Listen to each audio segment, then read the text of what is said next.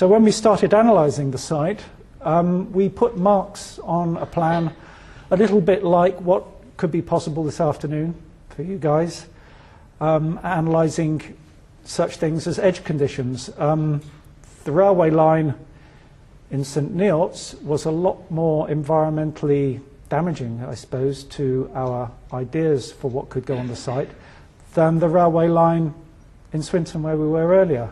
Swinton felt like a much quieter railway line. This one had huge trucks, railway freight thundering up and down it. So the zigzag line there is saying, you know, this is a bit of a bad edge.